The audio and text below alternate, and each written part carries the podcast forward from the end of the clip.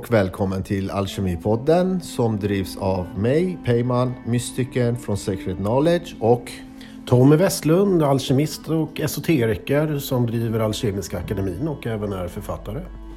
Och mig, Katarina Falkenberg, som också är författare, alkemist och prästinna och även driver Sofiatemplet förutom Alkemiska akademin. Hjärtligt välkommen till dagens avsnitt av Alkemipodden.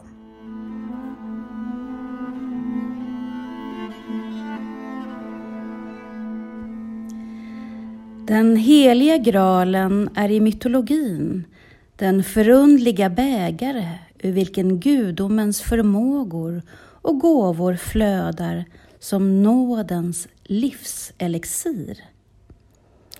Graalen är fylld med det mest välsmakande manna från himlen som tillfredsställer allt jordiskt begär.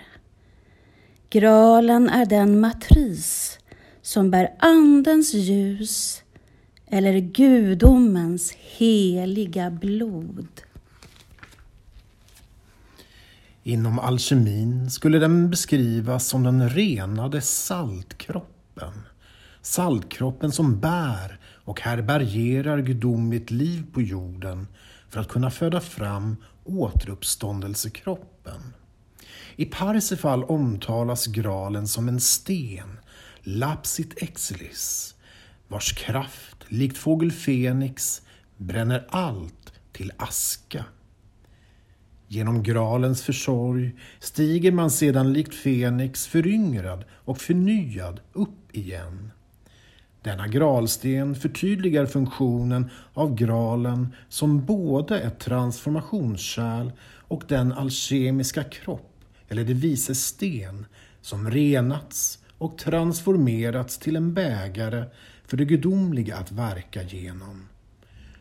Gralen är, likt den alkemiska pelikanen, självförsörjande och därigenom i ett outsinligt flöde. Den heliga graalen är själva bägaren som transformerar det lägre till det högre. Den kokar samman all separation och splittring till en enande kraft som i sin tur helar, förenar och helgör. Graalen kan på så vis sägas innehålla etens femte element som tillhör paradisets eller guldålderns ursprungliga materia och som formade tillvaron innan fallet. Graalen bringar ofta odödlighet till den som kan uppenbara den men har också en urskiljande kvalitet att sålla bort dem som ej är värdiga och beslöja sig för den profana världen. Graalen, liksom dess boning Gralslottet, är svår att finna. Endast den kallade som har modet att möta vildmarkens fasor kan med kärlekens eld, andens renhet och visdomens erfarenhet och empatins välvillighet uppenbara dess djupt överjordiska mysterier. Okej. Och ni sitter och tittar på mig och förväntar er säkert att jag ska säga någonting. Jag har inte så mycket att säga efter de här raderna. Men eh, kan ni översätta allt det här nu? Ja, jag kan ju bara börja med att säga att det här är öppningen av vårt kapitel Gralens mystik i boken Hjärtats alkemi som vi läste ur. Mm. Eh, och kan vi översätta? Ja, alltså när det gäller graalen, det är så djupt mystikt så på något sätt kan man liksom inte direkt bara peka på det. Nej. Det är lite som det vises sten, utan man måste på något sätt kretsa kring det och komma allt närmare den här enhetsbägaren som graalen utgör. Ja, men jag tänker lite mer eh, när, när ni skrev om eh, smaragdtavlan till exempel. Mm. Detta är sanningen utan lögn det var ju också något liknande. Men där kunde man läsa under vad varje rad eller liksom mening stod för. Alltså en liten översättning som jag brukar säga. Och nu läste ni ur boken. Väldigt fint. Men skulle, du kunna liksom, eller skulle ni kunna gå igenom rad för rad nu och översätta det här för lyssnarna? Vi har ju lite tid. Det här svåra tog tre minuter. Jag kan tänka mig att det här tar typ 30 år till att översätta. Men gå igenom Men jag tänker nu, lite. Jag inte. du, nämnde smaragdtavlan. Och då tänkte jag att då kan vi ju börja med en av de legender hur graalen kom till jorden. Eller hur Tommy? Ja, hur kom graalen till jorden och var var graalen någonstans ursprungligen? Eller vad är graalen? Kan vi, kan vi börja så? Vad är graalen? Först hur den kom till jorden. Först hur det kom till jord. Okej. Då finns det en väldigt vacker myt om hur graalen var en gralsten på en eh, änglalik krona, skulle vi kunna säga. Det var nämligen gralstenen på Lucifers krona. Och när Lucifer då föll och fördrevs från himlen så ramlade denna gralsten ner på jorden och kom då nästan som en gudomlig gåva till mänskligheten. Men orsakad av Lucifers fall. Och denna gralsten då som Tommy nämner är ju då smaragden. Så när du nämnde just smaragdtavlan så tyckte jag att det var en bra öppning just för att det känns som det är ju den som blev smaragdtavlan. Den visar hur vi kan komma tillbaka till enheten och det sägs också att det är den smaragden som föll som se- sedan man Eh, ristade in smaragdtavlans hemligheter på. Så smaragden eller då graalen är ju det som uttrycker den här djupa enheten, den ursprungliga enheten som var innan ja, Lucifers fall men också alla fall som vi har gått igenom eh, under våra inkarnationer här som mänsklighet. Vilka fall pratar vi om till exempel? Alltså förutom Lucifers, Adam och Eva? Eller? Adam och Eva kan vi ta upp, men vi har också en, eh, om vi ska ta fram en liten sorglig aspekt redan nu, men det kan ju vara bra och då har vi ju den keltiska traditionen. Och där är ju graalen och graalbärerskan, det är ju hon som vaktar eh, alla källor. Så det är liksom graljungfrun som är det heligt feminina som ser till att källorna flödar. Och det har de gjort under en lång tid i den keltiska traditionen. Men så kommer plötsligt en kung, Amangon, dit och känner Oj, nu fick jag dricka ur den här heliga graalen och det gav mig så mycket kraft och rejuvenering och styrka och kärlek. Den här graalen vill jag ha personligen. Och då tog han graalen och alla hans, eh, vad heter det, krigare, vad heter de här som Soldater? soldater våldtog alla graljungfruer. Oj. Och det gjorde ju då att eh, graalen försvann från jorden för då gick den tillbaka till den eviga eten och alla källor började sinade. Så det är också en sån här eh, någonstans vad som händer när det kommer en, en förgriparmakt och försöker ta personligt någonting som är ämnat för alla, hela mänskligheten och alla naturen, hela naturen och alla djur. Så det är en keltisk myt som beskriver just graalen, vad som också händer om vi ska liksom låta graalen tjäna oss istället för att vi tjänar graalen. Förstår jag dig rätt om jag säger att egentligen alla fall Ja. som, som du nämnde nu och kanske framtida fall hänger lite på egot och när man blir lite högmodig att det är då man faller. Från att man har fått något heligt så tappar man bort sig själv och så faller man. Så det här kan egentligen gälla oss också som jobbar med alkemi och det andliga att om vi inte beter oss, höll jag på att säga, men om, alltså, om, om högmodet tar över så kan vi också falla oavsett hur länge vi... Högmodet, eh, ignoransen också och även egoismen. Okej. Mm. Bra att nämna. Alltså det är bra att nämna. Så, Ja, ja. Det finns eh, fortfarande risk att falla. Ja, absolut. Och eh, i den eh, myten och legenden Katarina berättar om nu så är det tydligt att graalen nästan kan ses eh, som en kittel. Och det är ju många av de framförallt keltiska graallegenderna som beskriver det som en kittel som aldrig sinar som man kan äta och dricka ur och den fylls alltid magiskt på. Och ofta kan den komma då med eh, helande krafter, att man dricker av den när man är sårad och blir läkt. Kan till och med vara evighetsaspekter i den, att man får evigt liv. Men i andra grallegender så beskrivs gralen som en sten. Eller som en, eh, eh vad säger man, ett fat. Ett fat, ja. Mm. Så när vi tänker graal så tänker vi oftast idag som en bägare men det, det kom senare i graallegenderna. Att det var en bägare då som innehöll allt ifrån det gudomliga mannat till Jesu blod till... Ja, vad mer? Kan, kan livmodern också vara, vara graalen? Symboliskt?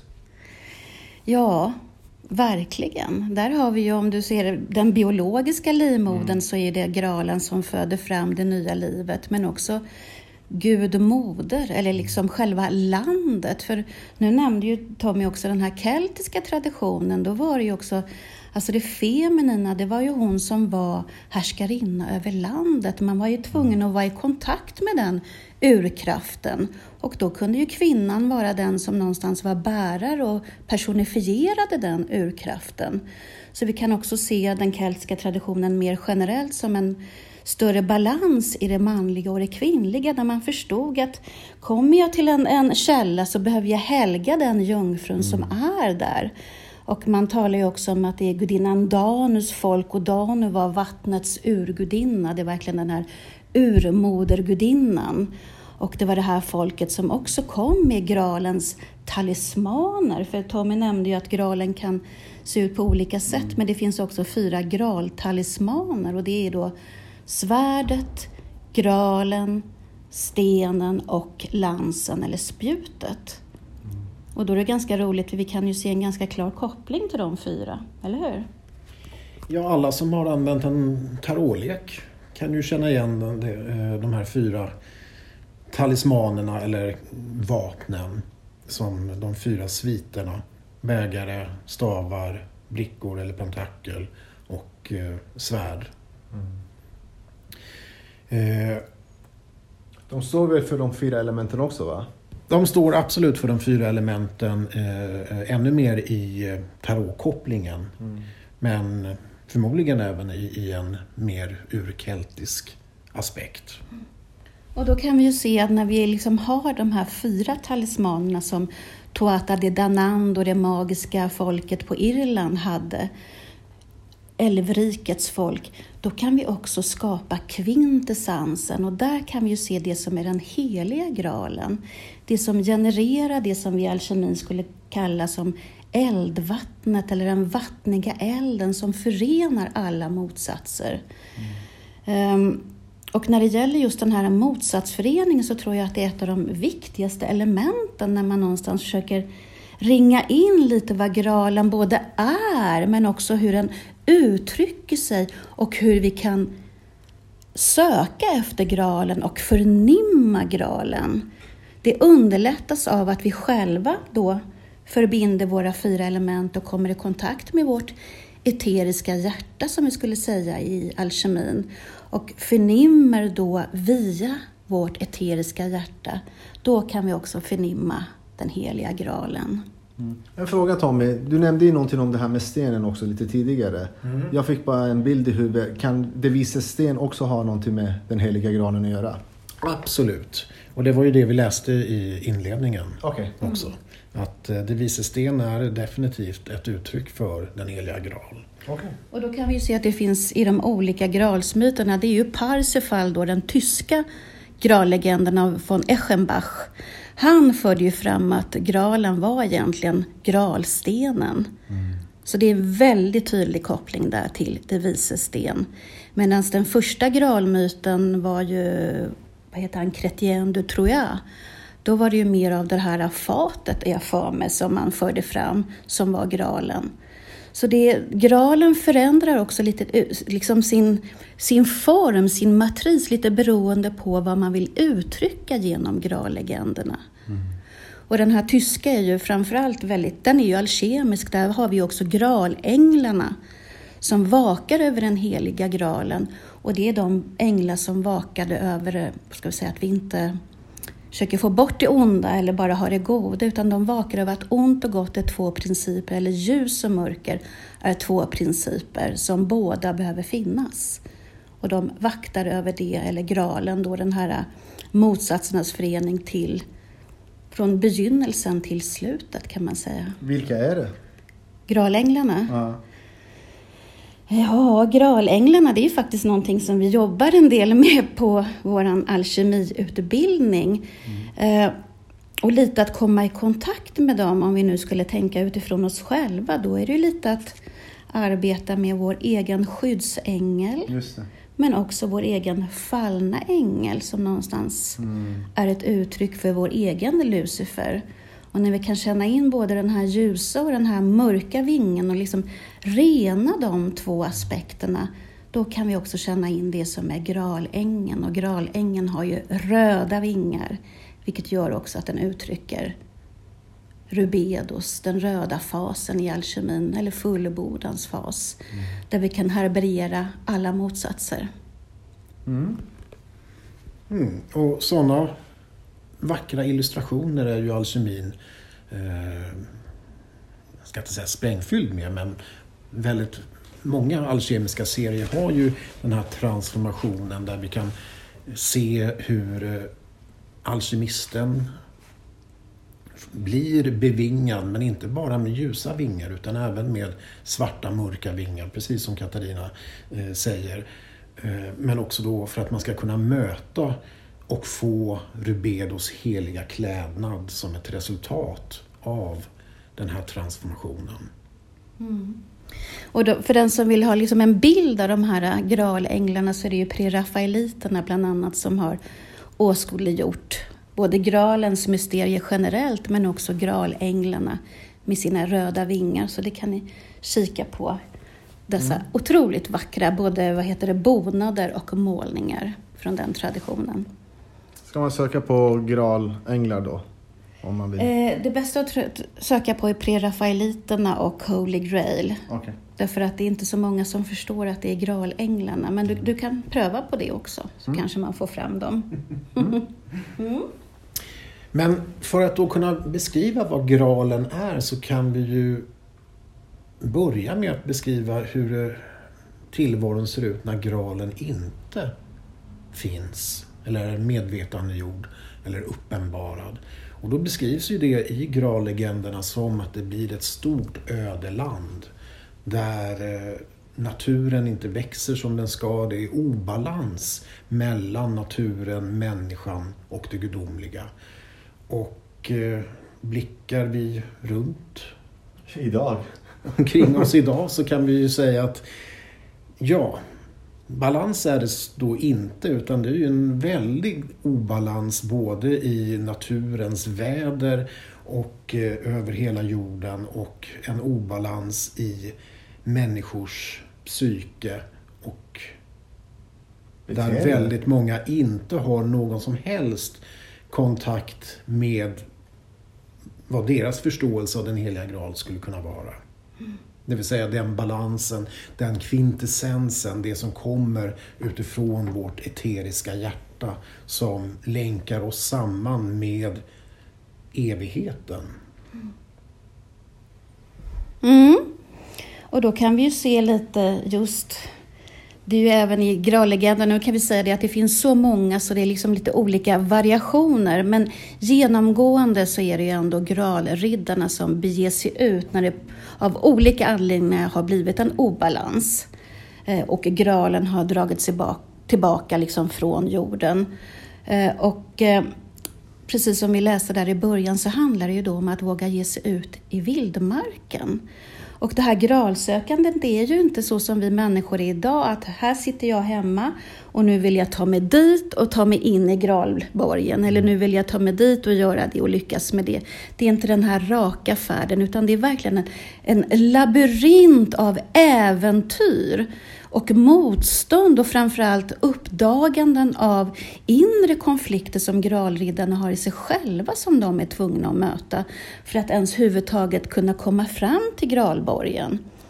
Och sen kan man också se att det är bara några av gralriddarna som ens kommer fram till mm. eh, gralslottet. Men det betyder inte att de andra inte har en viktig funktion också, utan någons funktion kan vara också, jag menar Gawain till exempel, han är kvinnornas riddare, han är Genevär, graldrottningens riddare och han håller också på att göra väldigt många lustiga äventyr som gör att det blir ganska roligt på färden. Inte bara den här oerhört seriösa som annars Galahad står för, som är den här kristna gralriddaren där det är liksom renheten som för honom in i gralslottet. Mm.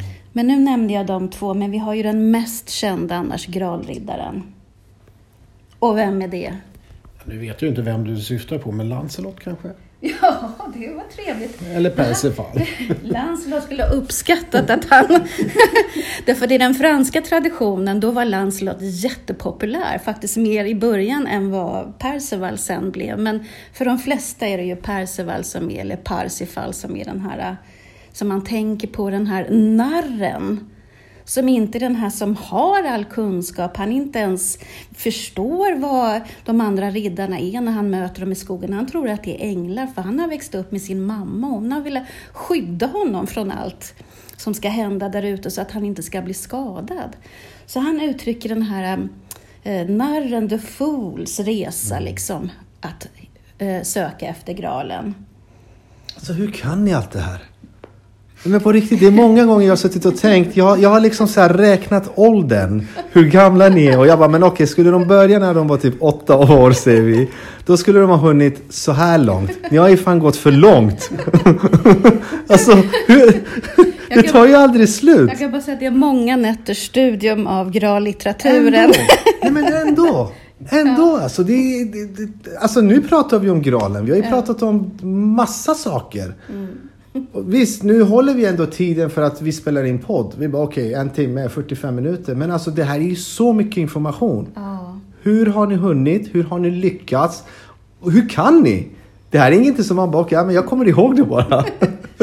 ja, men det är väl eh, vårt gralssökande som har eh, lett oss både in i alkemin och, och att förkovra oss och eh, uppenbara då inte bara den alkemiska symboliken utan även den mer allmänna esoteriska symboliken i världens, eller västvärldens framförallt, legender, myter och mysterium. Och då är ju Grals-legenderna väldigt roliga att studera för de påverkade samhället så pass mycket när de kom.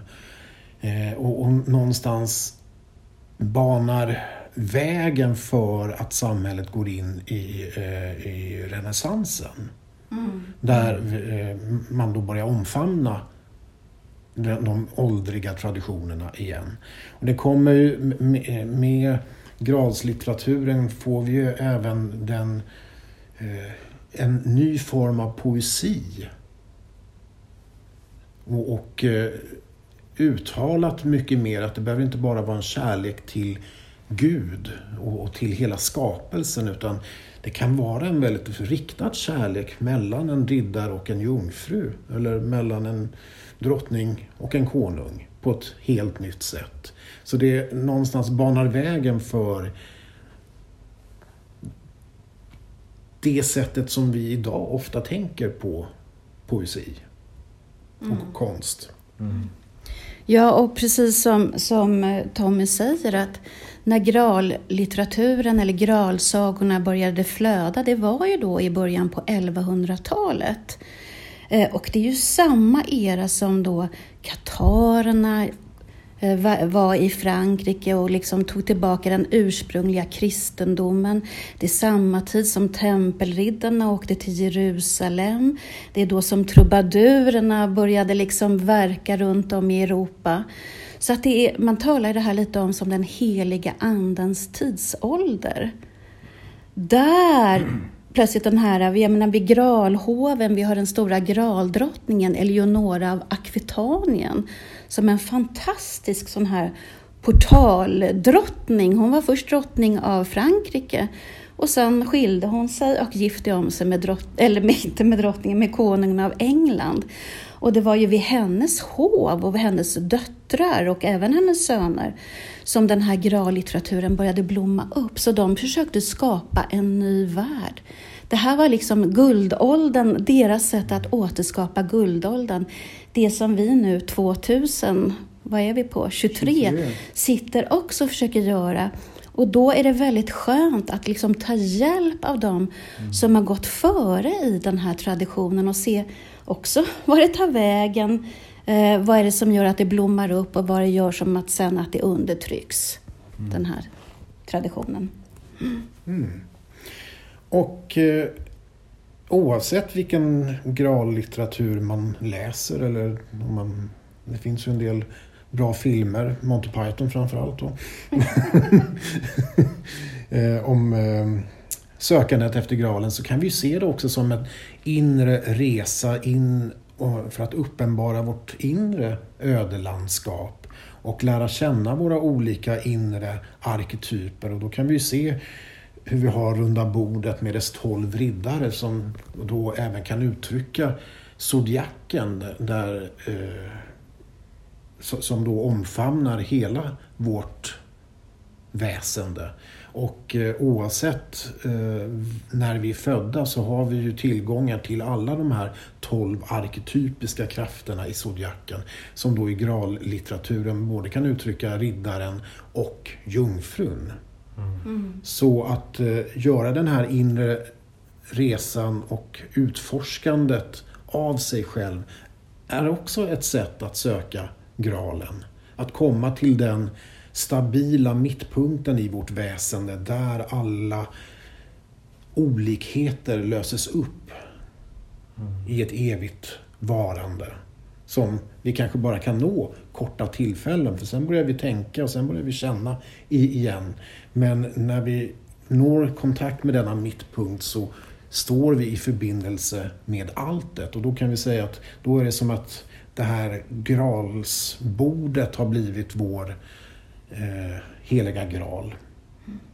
Kan de tolv lärjungarna också ha någonting med det här att göra? Absolut, absolut. Det bygger ju på mm. den symboliken. Den symboliken. Man kan egentligen säga om man förenar de tolv lärjungarna med zodiakens tolv krafter, mm. då har vi de tolv riddarna. Mm.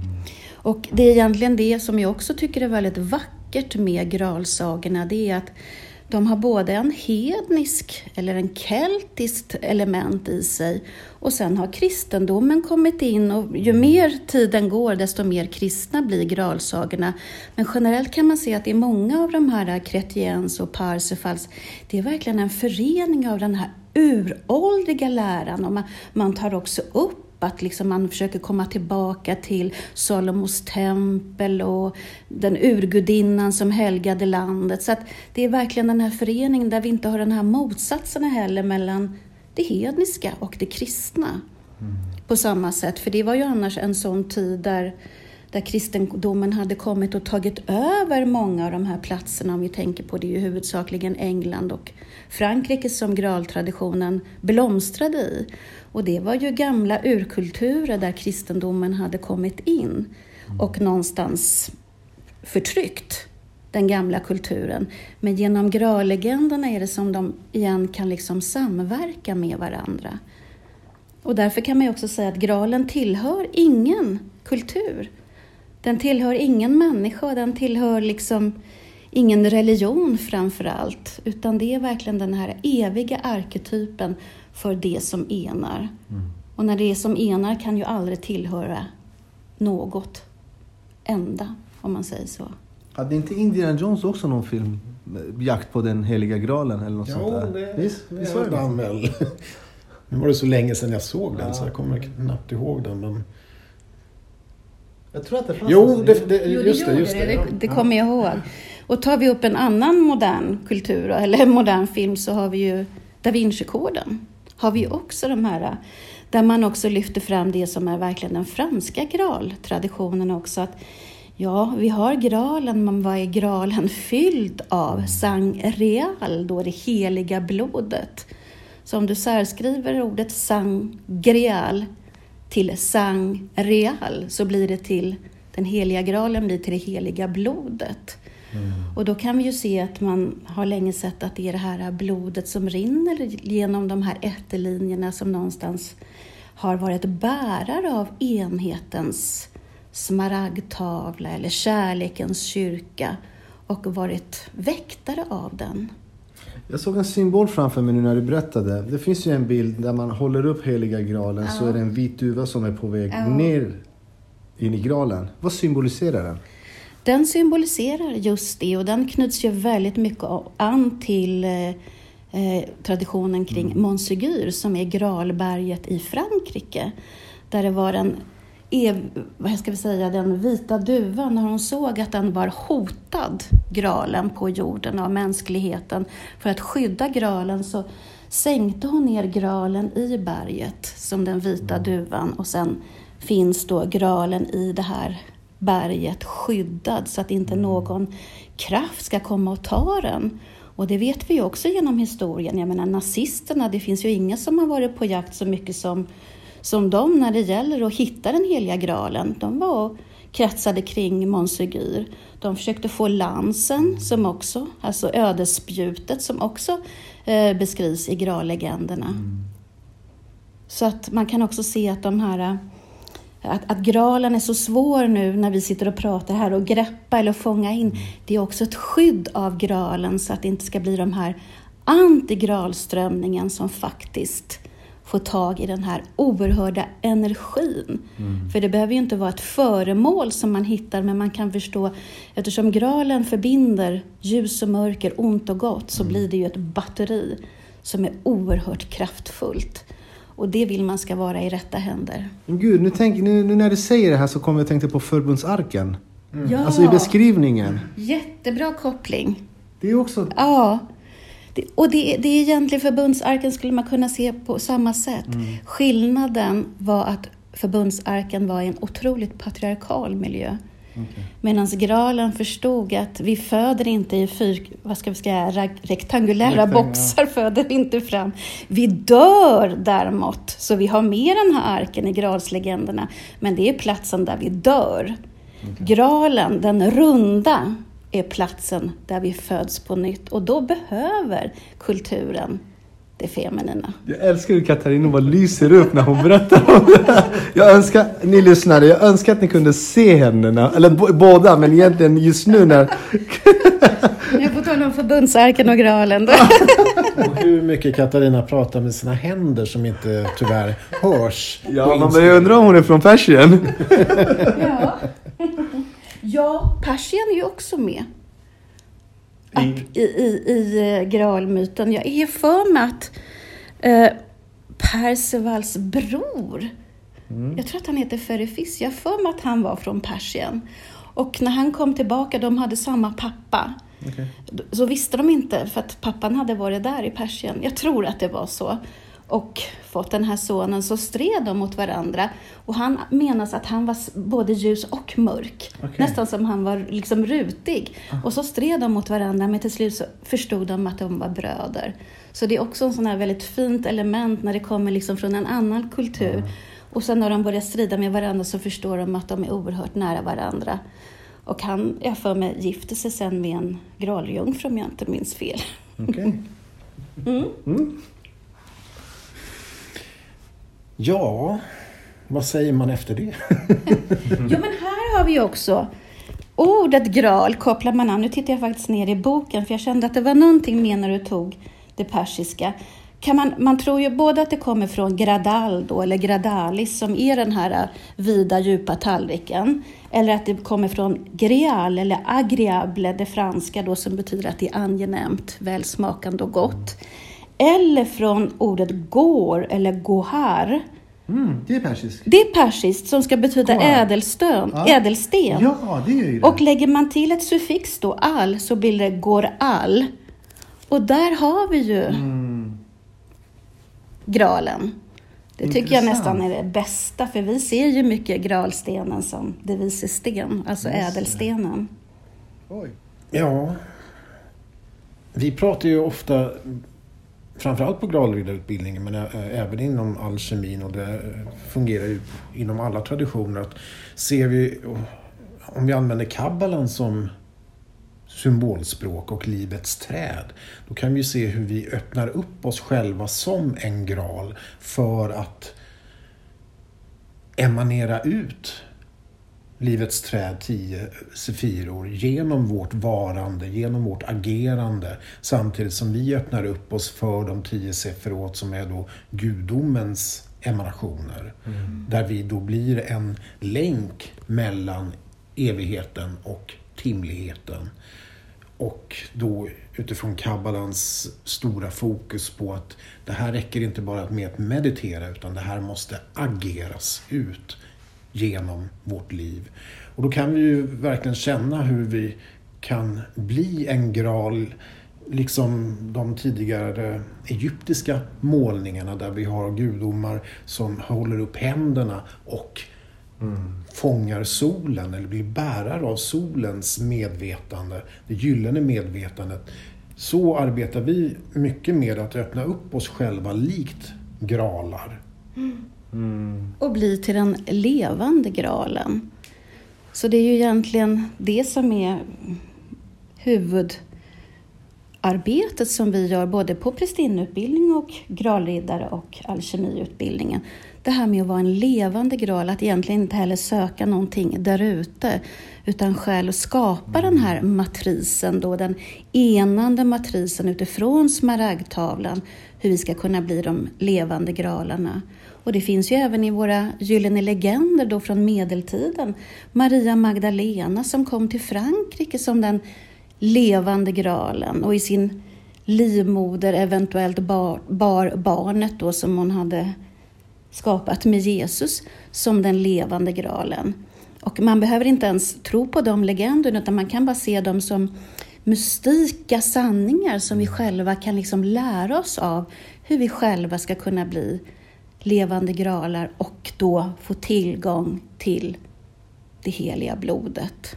Och det är ju när det börjar liksom sjunga av en frekvens i vårt eget blod. Det är det heliga blodet. Så det har ju ingenting, i alla fall inte för mig, att göra med att du har någon biologisk ättelinje. Utan det kan alla människor bli den levande gralen. Alltså nu förstår man verkligen har, att, att det har skett så mycket missförstånd i människans historia när man har hållit liksom olika folkgrupper för sig själva och sagt så här. Vi ska hålla blodet inom oss själva, alltså Ja. judar med judar. Ja. Och, alltså, Ja, det är det du säger Ja. egentligen men att man har gjort det på ett helt annat sätt. För att skydda den heliga blodet. Skydda det heliga blodet. För att det inte ska blandas. Typ. Ja. Men nu har det gjort det så att det är Vi har gott all- och blandat Och vi, överallt. vi blandade från början också, så Ja. jag tror att det där är ett fåfängt försök och absolut inte någonting som är välgörande, framförallt inte i gralhänseende, utan Mm. där är det ju enheten som är i fokus. Mm. Ja, och jag vet, det finns ju i, i eh, moderna gralutforskare och gralsällskap där man lägger en onödigt stor, stort fokus just på det biologiska blodet. Blodet. Och eh, vi- vissa ritualer får inte göras om du inte tillhör då en gralsläkt. Eh, men där håller jag ju helt med Katarina, utan det handlar ju om en vibration som ska genomströmma oss och som vi kan då känna hur blodet pulserar på ett väldigt speciellt sätt när den här frekvensen uppnås. Och jag tänker, nu talar vi ju ganska mystikt kring det här och det vill man ju gärna göra. Men man kan ju också ta, det finns ju också sådana här lite mera, vad ska vi säga, psykologiska och inte svårförståeliga lärdomar i gralsökandet och då har vi Persefal igen. Eh, som då, som jag nämnde, som hade fostrats av sin mamma och inte kände till någonting. Eh, han blev ju den som faktiskt först av alla gralriddare och de flesta legenderna kom in i gralslottet. Och där fick han bevittna gralceremonin, graljungfruerna som kom med gralen med den här angenäma doften och det här ljuset. Han fick se spjutet eller lanset där det droppade blod som då knyter an till den lansen som stack i Jesus sida. Han träffade fiskarkonungen som låg liksom sjuk där på sin bädd för han var skadad i höften. Och han bara tog del av allt det här, men då hade hans mamma sagt till honom att man ska inte ställa så mycket frågor, utan man ska lyssna. Så han fick ta del av allt det här, men han frågade ingenting. Han frågade inte vad gralceremonin handlade om. Han frågade framför allt inte om varför gralkungen låg här så sjuk på slottet. Mm. Och det gjorde att när han, och han fick till och med ett svärd av gralkonungen, men ändå frågade han ingenting var det, hade, var det här svärdet kom ifrån. Sen gick han och la sig efter den här festmåltiden, somnade och vaknade och allt var borta. Mm. Då hade hela gralslottet försvunnit och han var liksom eh, utanför vid den här vindbryggan. Och så försökte han ta sig in, men det gick inte att komma in utan han vandrade ut skogen för att se om han kunde hitta dem där ute. Då möter han en sån här riktigt, man tänker ju alltid graljungfrun att hon ska vara så vacker. Men här möter han den fulaste kvinna han någonsin har sett. Mm. Och hon skäller på honom. Hon skäller på honom för att han inte ställde frågan. Och han får också höra sen av en munk att det var inte bara det att han inte ställde frågan varför de gjorde gralceremonin eller ställde frågan varför mår du dåligt? Kan jag hjälpa dig? Alltså den vanliga empatin. Utan också att han faktiskt när han hade lämnat sitt hem så hade hans mamma dött av sorg för han hade aldrig berättat för henne vad han hade tagit vägen. Så här otroligt grundläggande mänskliga saker. Mm. Empati. Berätta för dem du har kär var du är på väg så att de slipper dö av sorg. Och framförallt får du se det mest gudomliga du någonsin har upplevt och uppenbarat. Försök sätta dig in i vad det är. Mm. Men det gjorde inte han. Och då fick han söka efter graalen. I de flesta legender vandrar han runt i 20 år. Mm. Och håller på att ge upp hoppet, ger upp tron. Tills han till slut kommer tillbaka till gralslottet igen och blir då den nya gralkonungen. Och förlöser då med sina frågor, genom sin empati, genom sin förståelse av gralceremonin, eh, mm.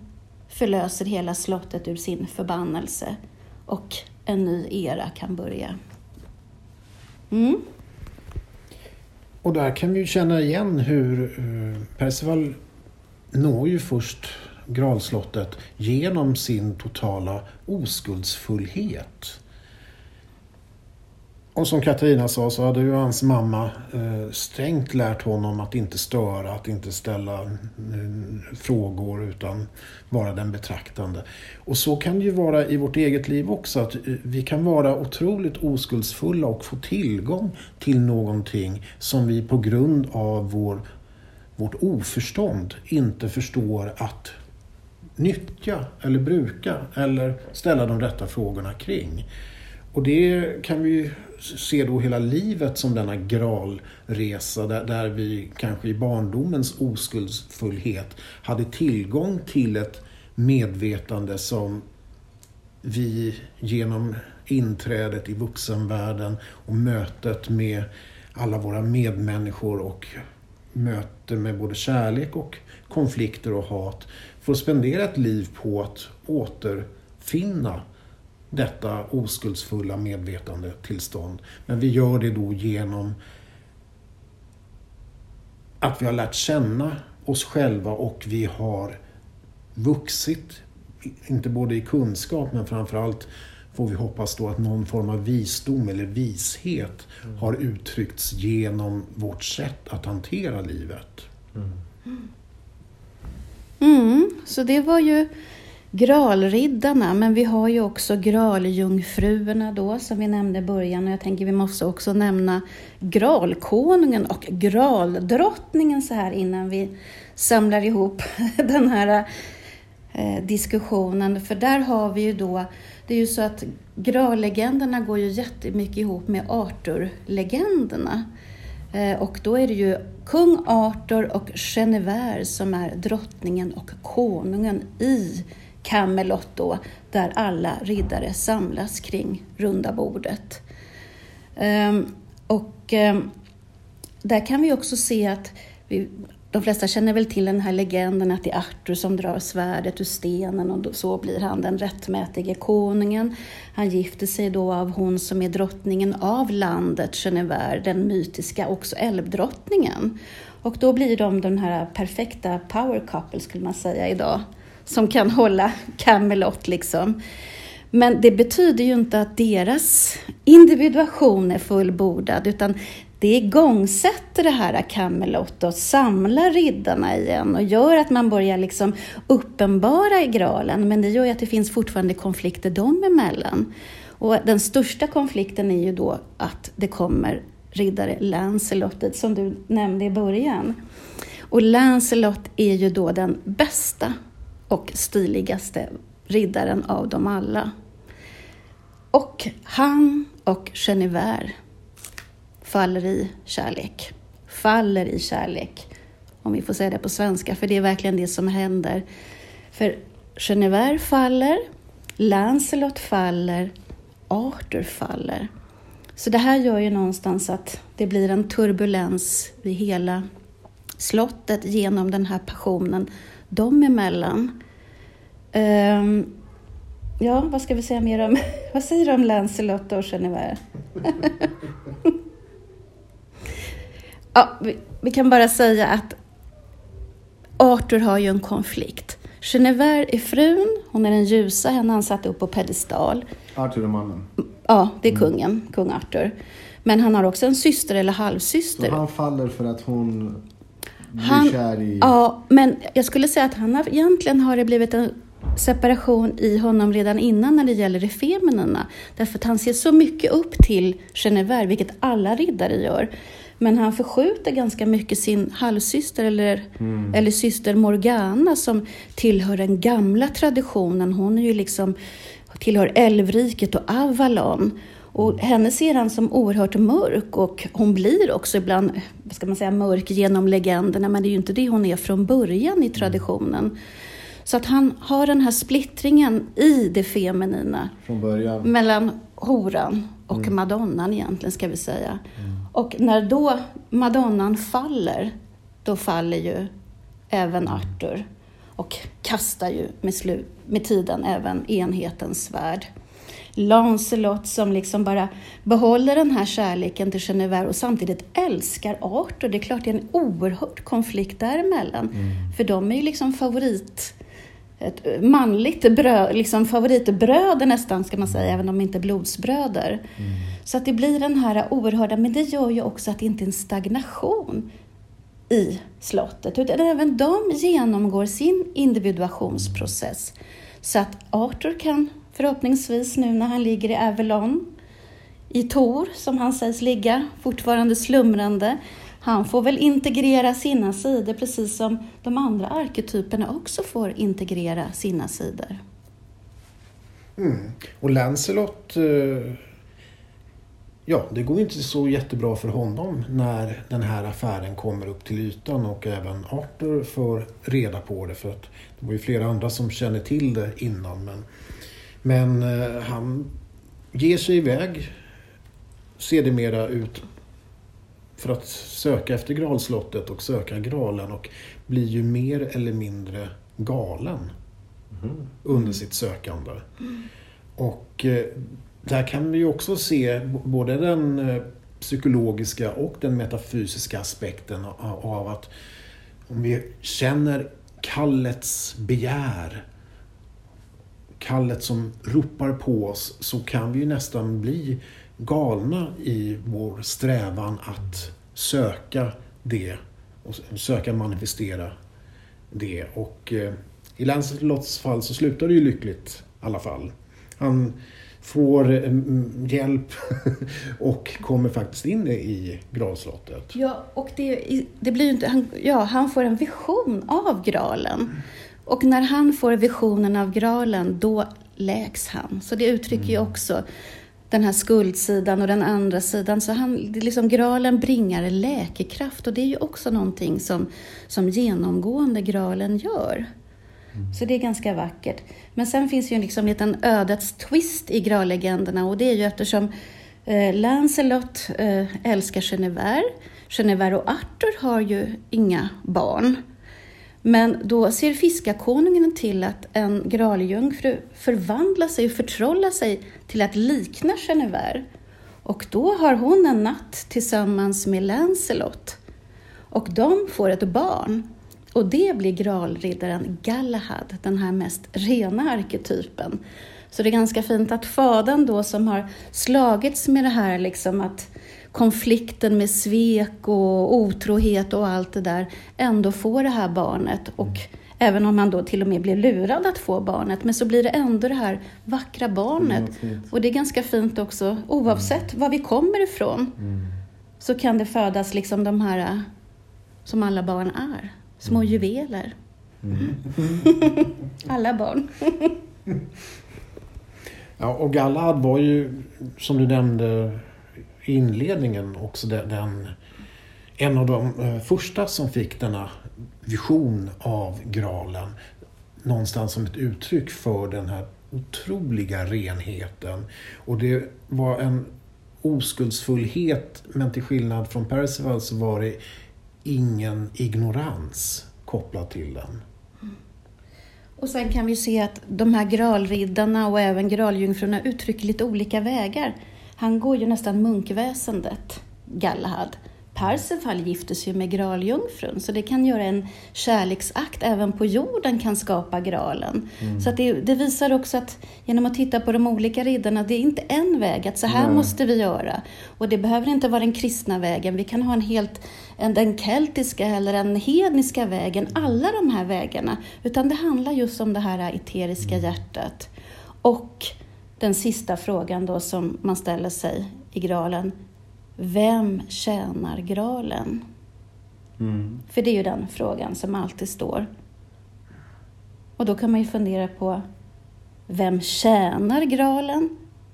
Eller vem tjänar graalen? Vad säger ni? Jag tittar på Tommy. Vi tjänar graalen. Vi tjänar graalen. Men eh, vi kanske bör nämna några andra karaktärer. Men vi, kan vi bara ta graalen, vem tjänar, så kan vi gå tillbaka. Jaha, Ja, Han sa ju vi. jag sa ju vi tjänar graalen. vi, ja, det var svaret. Ja. Okej, då så. ja, men då så. Några karaktärer tar vi. Nej men just så, ka- viktiga, viktiga karaktärer som, eh, som då uttryckligen gestaltar en äldre icke-kristen tradition. Och då har vi ju Merlin, Trollkaren, Magiken, väldigt uppenbart. Vi har Lady of the Lake, som Katarina vill berätta mer om. Är det den här Merlin som ni nämnde förra gången som, som skulle ha byggt pyramiderna? Och när vi pratade om alkemiska resor? Ja, även om det var Stonehenge som, Så som precis. vis, ja. Men säkert pyramiderna också. Och, det, ja, jag blandade Det är, den, det, det är den store Merlin. Han Ja. är ju liksom, det var bra att han kom med nu. Han är ju hjärnan bakom allt nästan. Det är ju han som igångsätter. Det är han som går ut i skogen när han tröttnar på alla människor. Men sen kommer han på att han ändå orkar med den här mänskligheten och så kommer han in igen och har en ny så här plan hur han ska kunna göra olika saker. Fantastisk gestalt som också har sin älskade Nimoe då som är, man kan säga, ett uttryck av Lady of the Lake, den här vattenjungfrun. Så han lär ju upp Nimoe, men med tiden så blir Nimoe bättre. Du, vad kan man läsa om de här två? För att förra gången när ni nämnde det så Ja. försökte jag liksom hitta något och läsa. Alltså jag kom inte vidare så jag ställer frågan rakt ut nu. Ja, alltså det, om man vill gå tillbaka till lite urkällor så finns det ju en bok, vad heter den nu? Den heter ju, det är lite de senare graallegenderna som, där den tredje delen tror jag, eller den andra delen handlar just om Merlin. Vad kan den heta nu då? Vi har den där i inre rummet, men... Mm, mm, mm, mm, vad heter han? Ja, nu kommer jag inte ihåg. Vem... Okej, Ja men vi kan ta det sen Ja. själva. Ja. Ja, ja förlåt Tommy. Fortsätt. Merlin var vi på. Merlin. Ja, jag vet inte vilken bok det är.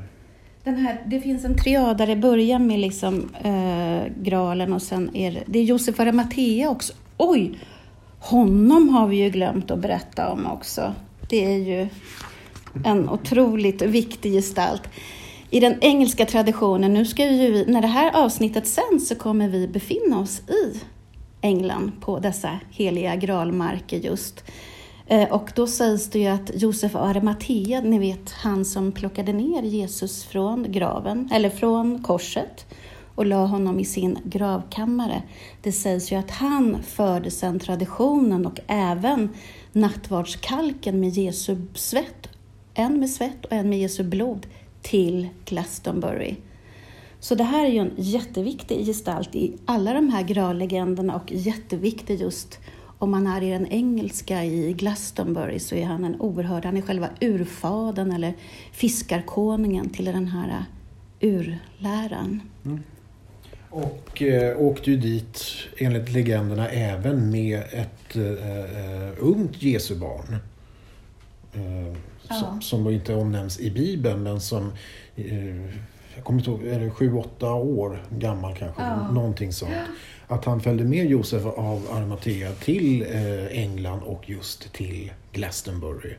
Och att eh, det sen ger upphov till att den första kristna kyrkan byggs där, enligt legenden. På den plats där Glastonbury Abbey är idag och där man även menar sig ha Arthur och Genevers gravar. Men det där är ju en fin legend just för då kan vi ju ana att oavsett om Jesu barnet verkligen kom dit så kan man ju se att det fanns ett utbyte just då med druidernas visdom som vi inte har nämnt så mycket här, men som vi kommer ha som stort tema nu på vår resa. Hur Jesus och även Josef då ska kunna haft ett utbyte och att den här druidvisdomen då också har kommit in i, i Jesu mission och liv. Mm. Ja, nej, så där kommer vi vara när ni lyssnar på programmet kanske. Ja, Ja, vad säger vi? den heliga graalen ja. Vad har vi för... Har det blivit något klarare om vad graalen är eller vad den inte Ja, är? Per, per Persvall höll jag på att säga till dig. Säger du Parsifal? Nej men alltså det, jag lyssnar ju som vanligt. Det, det är intressant. Jag tar in, sen lyssnar jag om och om på det vi spelar in. För Ja, liksom- Men eh, Men kan du förnimma lite av graalens vibration då? För att det är ju svårt, och det här är ju liksom inte, nu har jag ju försökt förmedla med ord, men graalsökandet är ju också mycket en passion, en vibration, att liksom börja öppna sig för, för alltså man känner igen, när ni Ja. berättar Ja. så känner man igen sig själv i den resan som man gör. Alltså, nu pratar jag om mig själv i Ja. alkemin, liksom hur, hur jag brukar bete mig. Tankar, agerande, allting. Man känner igen det ni berättar. Sen säger jag inte att jag är där. Men man känner igen just det här sökandet, att man är ute och söker och liksom... Man känner sig träffad. mm, Sen är inte man alltid där, men har en förhoppning att ja, men en dag kommer jag komma dit. mm, Samtidigt som man också hör om det här med fallet. Där man känner sig så här, jag behöver samtidigt vara jätteförsiktig med hela det arbetet jag gör så att jag inte faller.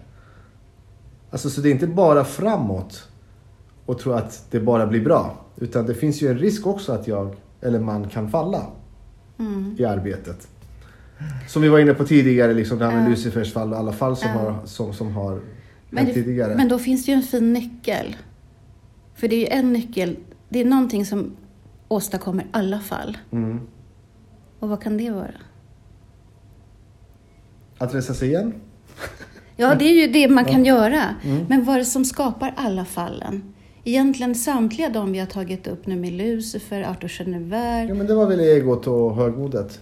Ja, Eller? ja, ja. Ja. Och vad skapar de i våra liv? Separation. Separation ja. Så egentligen, om man ska vara försiktig som du säger, då är det separationen. Mm.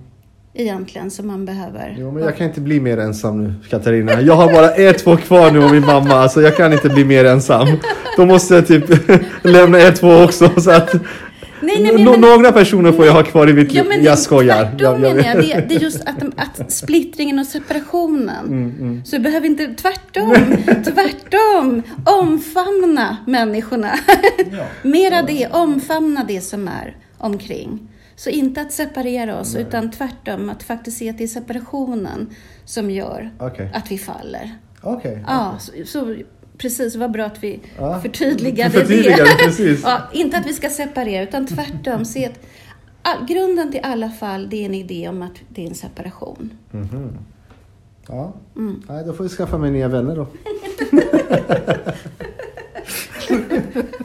Ja, det kan Det vara är en hands-on liksom. gralmission det också. Men apropå, inte nya vänner, men apropå små gralar så har vi tre Ja. små gralar. Precis, det var det första jag kollade på när hon sa vad är nyckeln? Så tittade jag på elixiret. Jag bara, Ja, och då har jag tänkt till och med att innan vi dricker så ska vi få, för nu är gralbärskan Maria Magdalenas smörjelsebalsam. Vi har ju inte ens hunnit talat om Maria Magdalenas gralmission, men det får bli någon annan gång. Men vi kan i alla fall få lite av hennes smörjelsebalsam här, som gjordes nu i samband med hennes högtidsdag den 22 juli. Och det är någonstans, om vi bara smörjer in oss med det, och man kan göra det lite på handlederna. Kommer man åt så är det jättebra att lägga på hjärtat. Det här är just för att läka ihop eterkroppen. Det är där vi har separationen, jättemycket splittringarna, revorna genom inkarnationen.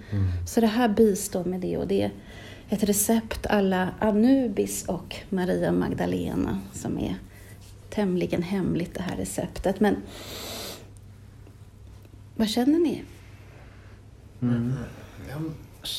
Ja, är bekant. Den är bekant, ja. Mm. Och med det, när vi är smorda så kan vi ta elixiret som är Gralriddarens elixir, det sista som vi gjorde i England förra gången, och Maria Magdalenas elixir i förening. Och basen är johannesört, nypreparerad. Så, till den heliga graalen. Till den heliga Heliga graalen.